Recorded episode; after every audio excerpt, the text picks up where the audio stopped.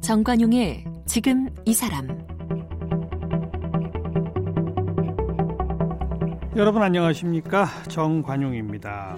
요즘 우리 빙상계에서 가장 뜨거운 인물 한국 피겨의 간판 유영 선수 최근에 전국 동계체전 16세 이하 부에서 트리플 악셀 점프를 가볍게 성공하며 우승을 차지했고 이에 앞서 지난달에는요 국제 빙상 경기 연맹 4대륙 피겨 선수권 대회 프리스케이팅과 합계해서 개인 최고점을 경신하며 은메달을 획득했어요. 우리 한국 선수가 이 4대륙 대회에서 메달을 차지한 게 2009년 김연아 선수 이후 11년 만이랍니다. 그래서 오늘 이 피겨스케이팅 동계 아시안 게임 첫 싱글 종목 메달리스트이시죠. 지금 KBS의 피겨 해설위원도 맡고 계신 곽민정 해설위원을 초대해서 유영 선수 활약을 비롯해 앞으로 우리 피겨스케이팅의 전망, 그 매력에 대해 이야기 나누겠습니다.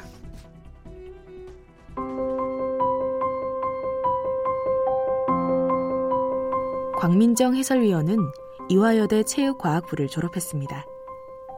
2009년 전국 남녀 피겨스케이팅 종합선수권대회 싱글 주니어 부문과 회장배 전국 남녀 피겨스케이팅 랭킹 대회에서 1위를 차지했습니다. 이후 2010년 4대륙 피겨스케이팅 선수권 대회에서 국제 시니어 대회 첫 출전으로 6위를 기록했고요. 2010년 밴쿠버 동계올림픽에 대한민국 국가대표 선수로 참가해 13위를 차지했습니다. 2011년에는 동계 아시안게임 피겨 역사상 첫 메달인 동메달을 땄습니다. 2015년 은퇴한 이후에는 피겨 코치와 KBS 피겨 해설위원으로 활동하고 있고 지난 2018년 평창 동계올림픽 당시 해설을 맡았습니다. 네, 광민정 KBS 해설위원 나오셨습니다. 어서 오십시오. 안녕하세요. 네, 네. 유영 선수가 지금 몇 살이죠? 지금 이제 고등학생 되는 거죠? 고등학 1학년이 되는 네. 거예요. 어, 이 4대륙 대회라는 게 뭐 무슨 어떤 대회입니까? 어, 이게 말 그대로 4대륙인데요. 어. 일단 아시아, 아프리카, 아메리카, 오세아니아 이렇게 사- 네 대륙이 예. 거기서 대표하는 선수들이 어. 이제 출전을 하는 거거든요. 그럼 세계 대회라고 하지 왜 4대륙 대회라고 해요? 유럽 선수들이 거기 빠지고 네, 빠지니까 아무래도 아. 유럽 선수들의 좀 강자들이 많죠, 어, 사실은. 어. 네, 그래서 그 유럽 선수들을 뺀 나머지 4, 4대륙의 대표 선수들이 나와서 어, 어떻게 보면 세계 선수권 다음으로 음, 굉장히 선수들한테는 큰 대회예요. 네, 그래서 네. 많이 중점적으로 그렇겠네요. 준비를 하긴 그렇겠네요. 해요. 네. 어, 우리 광민정 선수도 선수 시절에 그 대회에 나가서 6등 네. 하셨죠. 6등. 네. 어. 맞아요. 우리나라에서 했었어요. 아, 그 대회가 네. 그때. 근데 이번에 유영 선수는 은메달. 네. 그게 김연아 선수 이후 11년 만에 처음. 그렇죠. 김연아 선수 때는 무슨 메달 땄어요, 그때? 금메달 많이 땄죠. 금메달. 같은 그 후로는 메달을 한 번도 못 땄고. 그렇죠. 거의 어, 저 말고도 다른 선수들도 음. 딱그 등수 그 순위권 바깥에 순위 한 4위, 5, 6위 뭐 요 정도 했던 것 같아요. 예, 네. 예.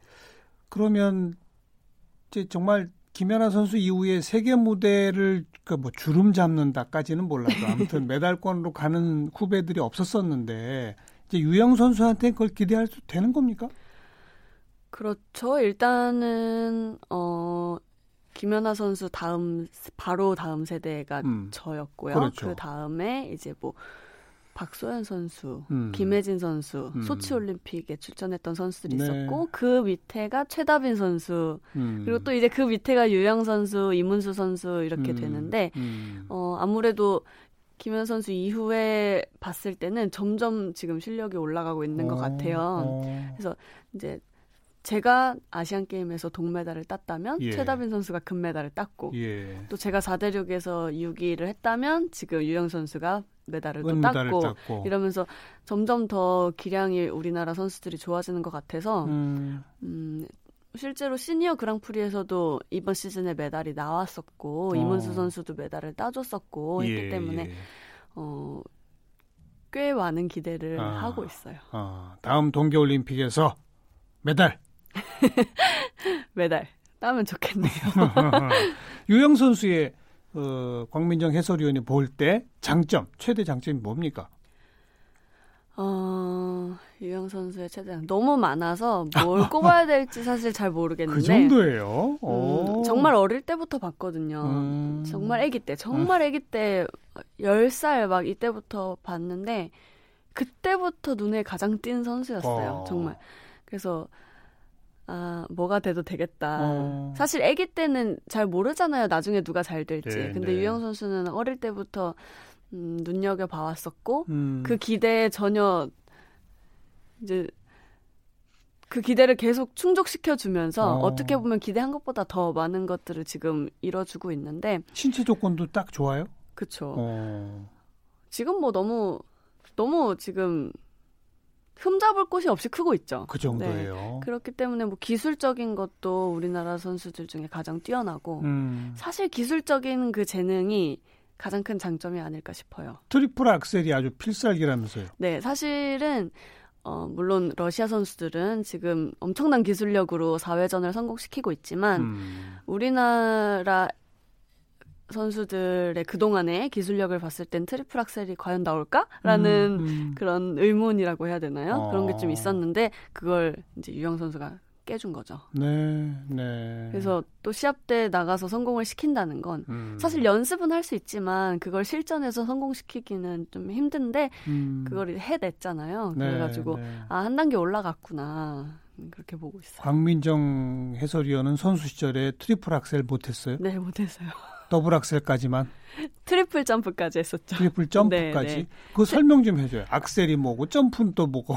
더블 악셀은 두 바퀴 반이에요. 어. 그리고 트리플 점프의 종류가 다섯 가지가 있는데 그건 세 바퀴. 어. 딱 세 바퀴, 다섯 가지 종류가 있고. 그리고 트리플 악셀은 세 바퀴 반이에요. 아. 근데 어, 스케이트를 안 타시는 분들이 들었을 때는 뭐 반 바퀴 정도야 뭐 금방 금방 이렇게 할 수 있지만 저희는. 그 반 바퀴 한 바퀴를 만드는데 뭐 몇 년이고 걸리기 그렇죠. 때문에 그리고 음. 10년을 해도 안 되기도 하고요. 네. 사실은 그렇기 때문에 보통 음, 유영 선수가 트리플 악셀을 성공시키기 전까지는 트리플 트리플 연속 점프 세 바퀴 음. 세 바퀴 어. 이게 이제 가장 최고난이도 기술이었죠. 더블 트리플 점프. 네, 이렇게 어. 연결해서 예, 하는 건데 그게 가장 높은 기술이었죠. 음. 근데 이제 유영 선수가 트리플 악셀을 시도하면서 세 바퀴 반 야. 까지 이제 가능해진 거죠. 김연아 선수도 그러면 트리플 악셀이 안 됐던 거예요? 경기에서는 어... 네, 한 적은 없어요. 어... 그냥 트리플 점프를 두번 네, 연속 네, 네, 정도 거기까지였군요. 그렇죠. 근데 그 김연아 선수가 선 활동하던 시절에는 사실 트리플 트리플 점프를 엄청 질 좋게 뛰는 음, 뛰어서 점수를 음. 잘 받, 는게 가장 이제 높은 선수들이 하는 기술이었기 때문에 그러니까 외국 누구도 그렇죠 트리플 악셀을 네. 못했으니까 그렇죠 그때는 어. 음, 메달 따는 선수들이 다 트리플 트리플 점프를 네, 네. 가지고 나왔었기 때문에 알겠어요. 네. 근데 지금도 한참 잘하고 있을 거 아니에요 유영 선수가 그렇죠 그죠 여자 선수들은 이 키가 크고 잘하면서 이게 좀 또 어려움이 있다면서요? 그게 어떻게 보면 최대 적이에요. 어. 그 키가 크고 어. 이제 몸이 좀 변하고 어. 좀 이렇게 성숙해지는 과정에 있어서 어. 그래서 고등학교 때 중학교 3학년, 고등학교 1, 2학년 이렇게 어. 한 2, 3년 동안 어떻게 보면 가장 힘든 시기를 보내는데 어, 어 지금이 딱 그 시기네요. 네, 지금이 딱 그 시기라서 보는 사람들도 이렇게 되게 기대도 크면서 걱정도 크면서 뭐 이렇게 음. 보고 있어요. 음. 근데 아직까지는 아직까지는 그렇게 뭐라 슬럼프라든지 이렇게 기술이 떨어진다든지 그런 모습 전혀 찾아볼 어, 수가 없더라고요. 어. 그 시기가 왜 그렇게 힘들어요? 여, 여자 선수한테? 어, 이건 개인적인 의견이지만 음. 저희가 굉장히 어린 나이 때부터 운동을 하잖아요. 그리고 어떻게 보면은 되게 혹사를 시킨다고 음. 말을 할 수 있을 맞아요. 정도로 어. 많은 운동량을 소화를 하는데 너무 어릴 때부터 그렇게 몸을 혹사시키다 보니까 몸이 안 자라요. 어... 원래 이렇게 정상적으로 자라야 되잖아요. 어. 초등학교 때도 뭐 어느 정도 자라고 중학교 때도 자라 그래야 되는데 어 엄청 오랜 기간 동안 몸이 안 자라다 보니까 음. 그렇다고 몸이 평생 안 자랄 순 없고 음. 딱 고등학교 이렇게 조금 정말 많이 커야 되는 그 시기에 어, 일반 친구들은 점차 점차 크는 걸 저희는 이제 한 번에 아. 몸이 확 크게 바뀌는 거죠. 그래요. 그동안에 이제 억눌렸던 것들이 이야. 크게 변하면서 막 키도 갑자기 많이 크고 음. 몸무게도 갑자기 늘어나고 음. 이러면서 그 어려 작은 몸일 때 만들었던 기술들이 안 먹히는 네, 몸이 커지면서 어. 똑같이 해도 이 기술이 안 되는 거죠. 계속 야. 실패를 하고. 그런데 그건 또 개인 차도 많을 거 아니에요. 개인 차가 많아요, 사실은. 그래서 정답이 없네요. 없어요. 네. 어. 어떻게 보면 어릴 때부터 키가 오히려 조금 컸던 선수가 음. 큰 차이가 없기 때문에 조금 더 편한 적응이 경우도 쉬울 있고. 수 있고. 네. 어. 그렇다고 또 너무 어릴 때 큰 게 좋냐라고 물어본다면은 크기 때문에 기술이 잘 안 만들어지기도 하고 그래서 복잡하군요. 네, 굉장히 음, 정말 선수 나름인 것 같아요. 음. 네, 약간의 운도 좀 있고 피나는 네, 노량주 유영 선수가 바로 지금 그 고비를 넘고 있다. 네. 아직까지는 괜찮다. 어. 남자 선수들 중에는 차준환 선수가 유망주죠. 그렇죠. 차준환 선수는 또 몇 살이에요, 이거? 차준환 선수는 이제 스무 살을 앞두고 있죠. 어, 벌써 그렇게 됐군요. 네. 그 여성 여성 선수보다 남자 선수가 조금 더 늦된다면서요? 어 아무래도 어 운동 능력에 음. 봤을 때 남자 선수들이 조금 더 수명이 길다고 해야 되나? 예, 네, 예. 그런 느낌이 좀 있는 것 같아요. 예. 전성기의 그 나이 때도 다르죠. 여자 선수들보다는 남자. 선수가 조금 더 오래 어. 늦게 오래 조금 더 볼 수 있는 것 그러니까 같아요. 고등학교 후반부부터 두각을 나타내나요? 남자들은? 어, 뭐딱 정해져 있는 건 아니지만 음. 여자 선수들은 사실은 10대 때 조금 더 10대 후반이나 요때 조금 더 잘 탈 수 있다면 예, 남자 예. 선수들은 20대 때가 이제 훨씬 더 어. 어, 노련해지고 어. 기술을 다듬을 수 있고 그런 여유가 있는 것 같아요. 음. 우리 광민정 해설위원은 몇 살 때부터 타기 시작했어요? 저는 조금 늦게 시작을 한 편인데 아홉 살 때 시작했어요. 음, 어떤 계기로? 어, 집 앞에 아이스링크장이 있어서 그 겨울 방학 특강 이런 음. 거 있잖아요. 어, 어. 한달 이렇게 예, 네, 예, 그런 특강으로 시작을 했는데 음. 거기서 이제 코치 선생님이 계속 오, 타보라고 권유. 소질 있다. 그땐 그랬죠. 딱 시작 때부터 그랬나 봐요. 뭐 뭐가 그렇게 눈에 띄었대요? 그건 잘, 그건 잘 모르겠는데 조금 이제 다른 친구들보다 어. 조금 더 빨리 달렸나 어, 봐요. 어, 어, 그러다가 그러다가 언제, 어. 이제 계속 조금 더 해보자 개인 레슨 해보자 음. 조금 더 이제 양을 늘려보자 선수로 해보자 이런 식으로 계속 이어졌던 것 같아요. 그리고서는 선수권 대회 나가고 이러는 거는 이제 몇 살 몇죠? 초등학교 4학년 때부터 전국 대회를 나가기 4학년부터. 시작했고 그리고 음. 중학교 1학년이 되기 직전에 국가대표가 됐던 것 같아요. 어. 고되고 힘들죠, 솔직히. 너무 힘들죠. 너무 힘들어요.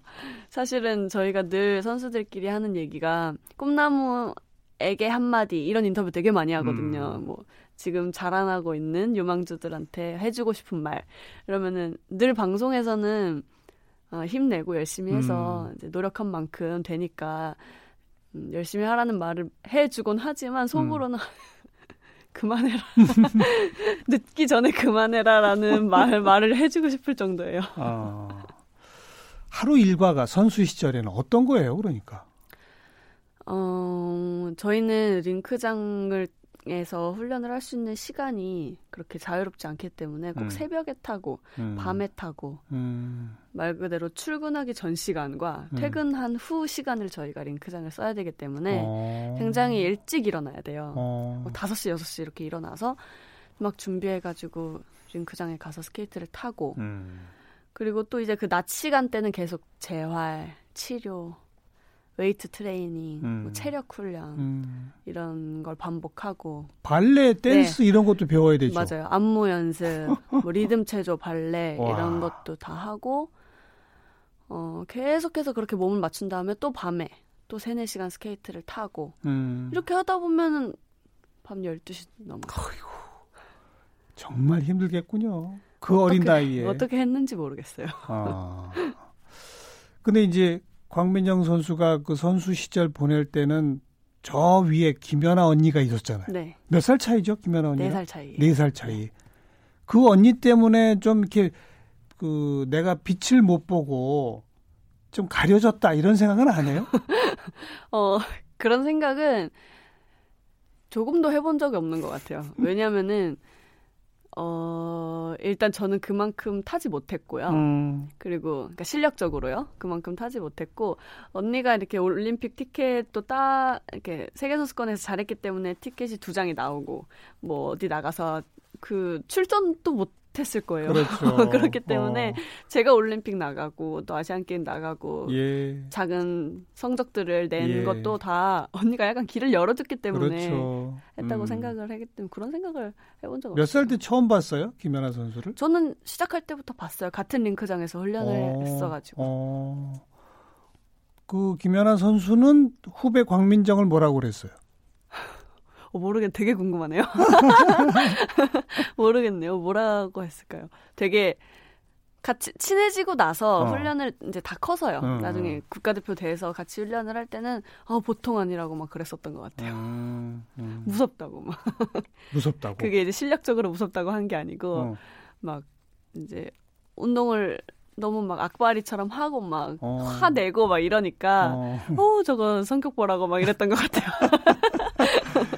생각 마음 먹은 대로 동작이 안 나오고 점프가 잘 안 되고 막 화를 내고 그랬군요. 그, 그 모습을 화에 못 이겨서 어. 막 그게 좀 보였었나 봐요. 그 모습을 연아 언니가 보고 막 웃겼겠죠.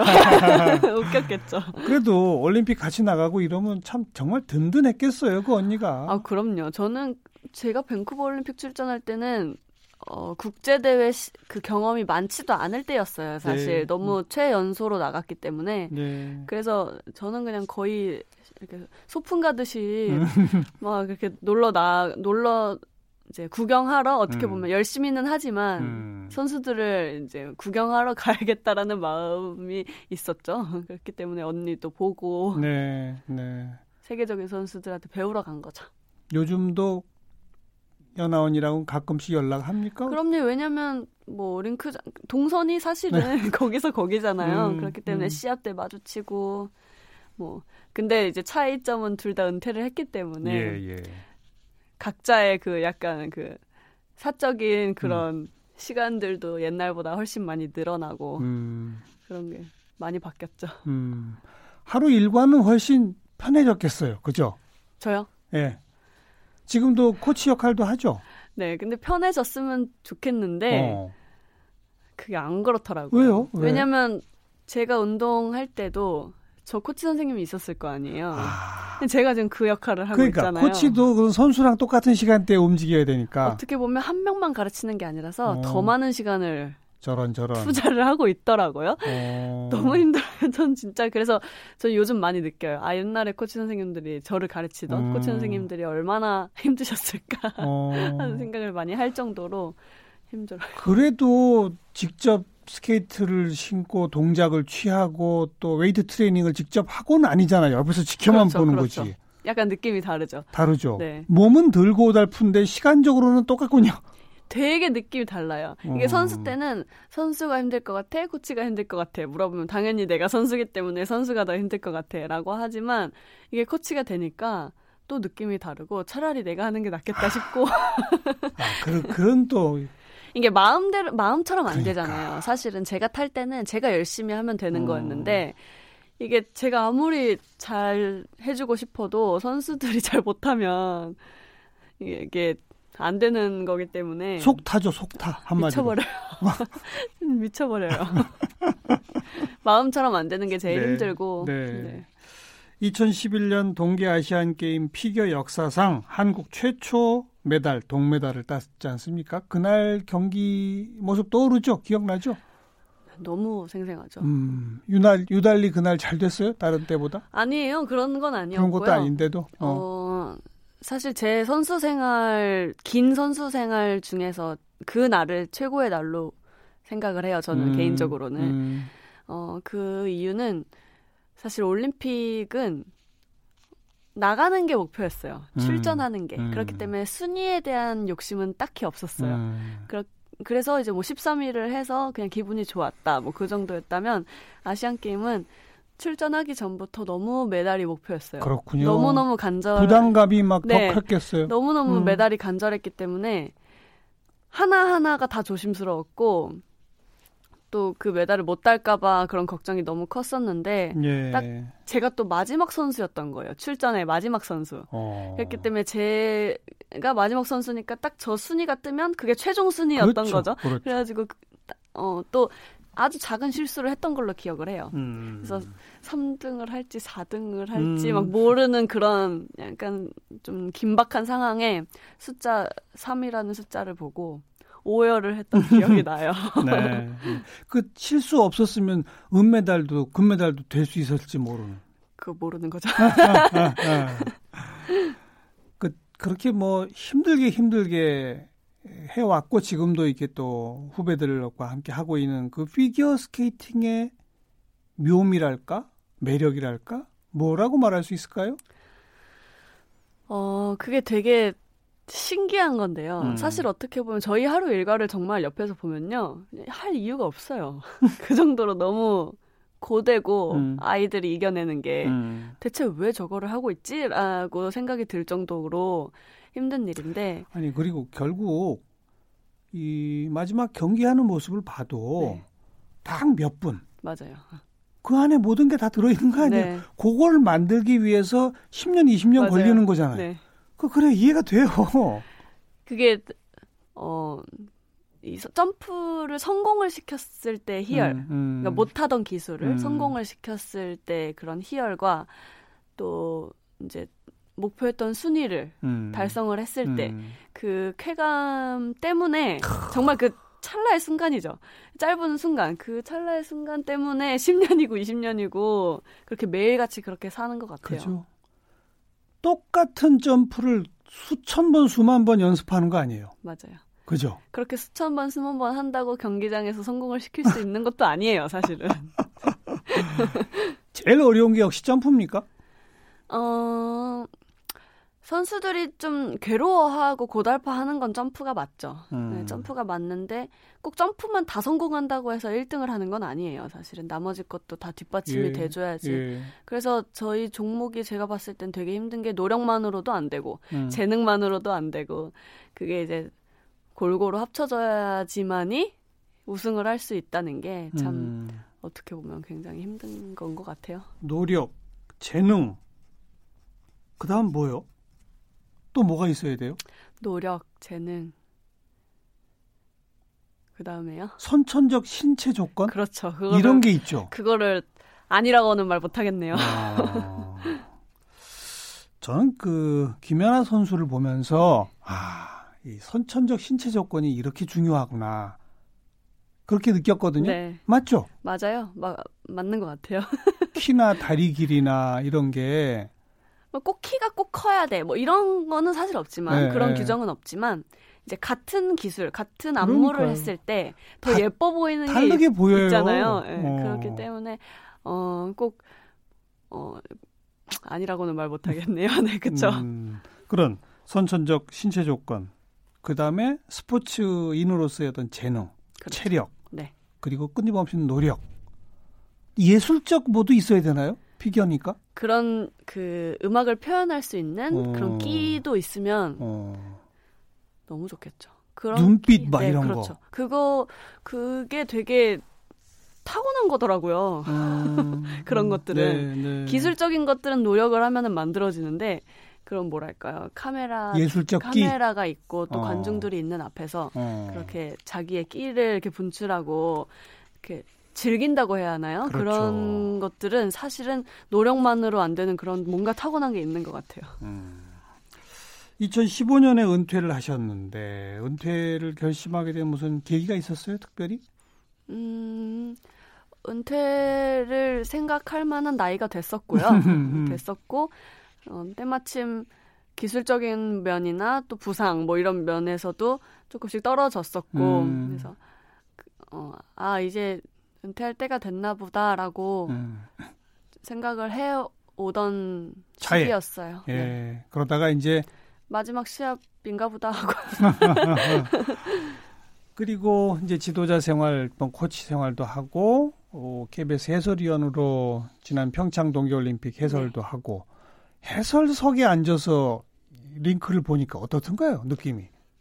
어, 처음에는 되게 어색하더라고요. 어. 사실 선수 때는 링크장 안에 들어갔었고 코치를 할 때는 그 선수와 가장 가까운 곳에서 컵 옆에 있고 네, 지, 이제 지도를 음. 하는데 되게 높은 곳에서 어 뭐랄까 선수한테 아무 메시지도 전할 수 없는 음. 그런 곳에서 어내 제자만을 보는 게 아니고 음. 여러 선수를 공정하게 공정한 눈으로 이렇게 평가와 이렇게 설명을 해야 되는 해줘야죠. 그런 어. 이제 자리잖아요. 처음에는 되게 어색했고 어리버리했던 것 같아요. 처음에는. 음. 근데 어 개인적으로 굉장히 재밌게 하고 있어서 음. 어, 시청자들한테 좀 이렇게 가르친다기보다는 친구처럼 설명을 예, 예, 마, 예. 하려고 노력을 많이 했어요. 예. 같이 논다는 생각으로. 예, 예. 그래서 그냥 재밌게 재밌게 음. 하고 있어요. 되게 어, 신선하더라고요. 음, 거기서 우리 선수들의 이 동작을 보면서 또 속 터지지는 않아요? 돌아버려요. 속이 터지는 게 아니고 긴장이 돼서요. 오. 어. 네. 국내 선수, 국내 시합을 중계를 할 때는 사실 국내 선수니까 네, 그냥 네. 한명 한 명 그냥 이렇게 탔구나 저렇게 탔구나 그러니까요. 하면 되는데 평창 올림픽 때는 그러니까요. 이제 저도 사람인지라 어. 우리나라 선수들을 응원을 하게 되잖아요. 당연히. 잘했으면 좋겠는데. 네. 그런데 해, 제가 막 뭔가를 이제 거기서 해줄 수 있는 건 없고, 근데 선수들 얼굴은 긴장한 게 보이고, 음. 막 저도 긴장이 되고, 그래서 저 막 울었어요. 올림픽 국제 심판도 꿈이라고요? 어, 여러 가지 목표 중에 하나예요. 어, 쉽지는 않은데요. 음. 제가 밴쿠버 올림픽을 선수로 출전을 했어요. 그리고 평창 올림픽은 해설위원으로 음. 활동을 했고, 어, 이 피겨인으로서 어떻게 해야지 올림픽을 음, 어떤 음, 포지션으로 음, 이제 활동을 할 수 있을까 여러 가지로 생각을 해봤는데 그게 제가 안 해본 게 심판이랑 네. 코치더라고요 네. 올림픽을 네. 네. 그래서 코치로 그러니까 제 제자를 음. 데리고 올림픽을 출전하는 것? 것과 음. 이제 국제 심판 자격으로 올림픽을 심판 보는 음. 걸로 그렇게 두 가지를 더 하면 피겨인으로서 올림픽을 경험하는 알겠습니다. 모든 것들을 할 수 있는 것 같아서 음. 좀 어렵지만 우리 빙상계를 위해서도 어, 우리 광민정 해설위원이 그걸 다 이루어야 됩니다. 부탁할게요. 네. 음, KBS 피겨 해설위원 광민정 해설위원 함께 만났습니다. 고맙습니다. 감사합니다.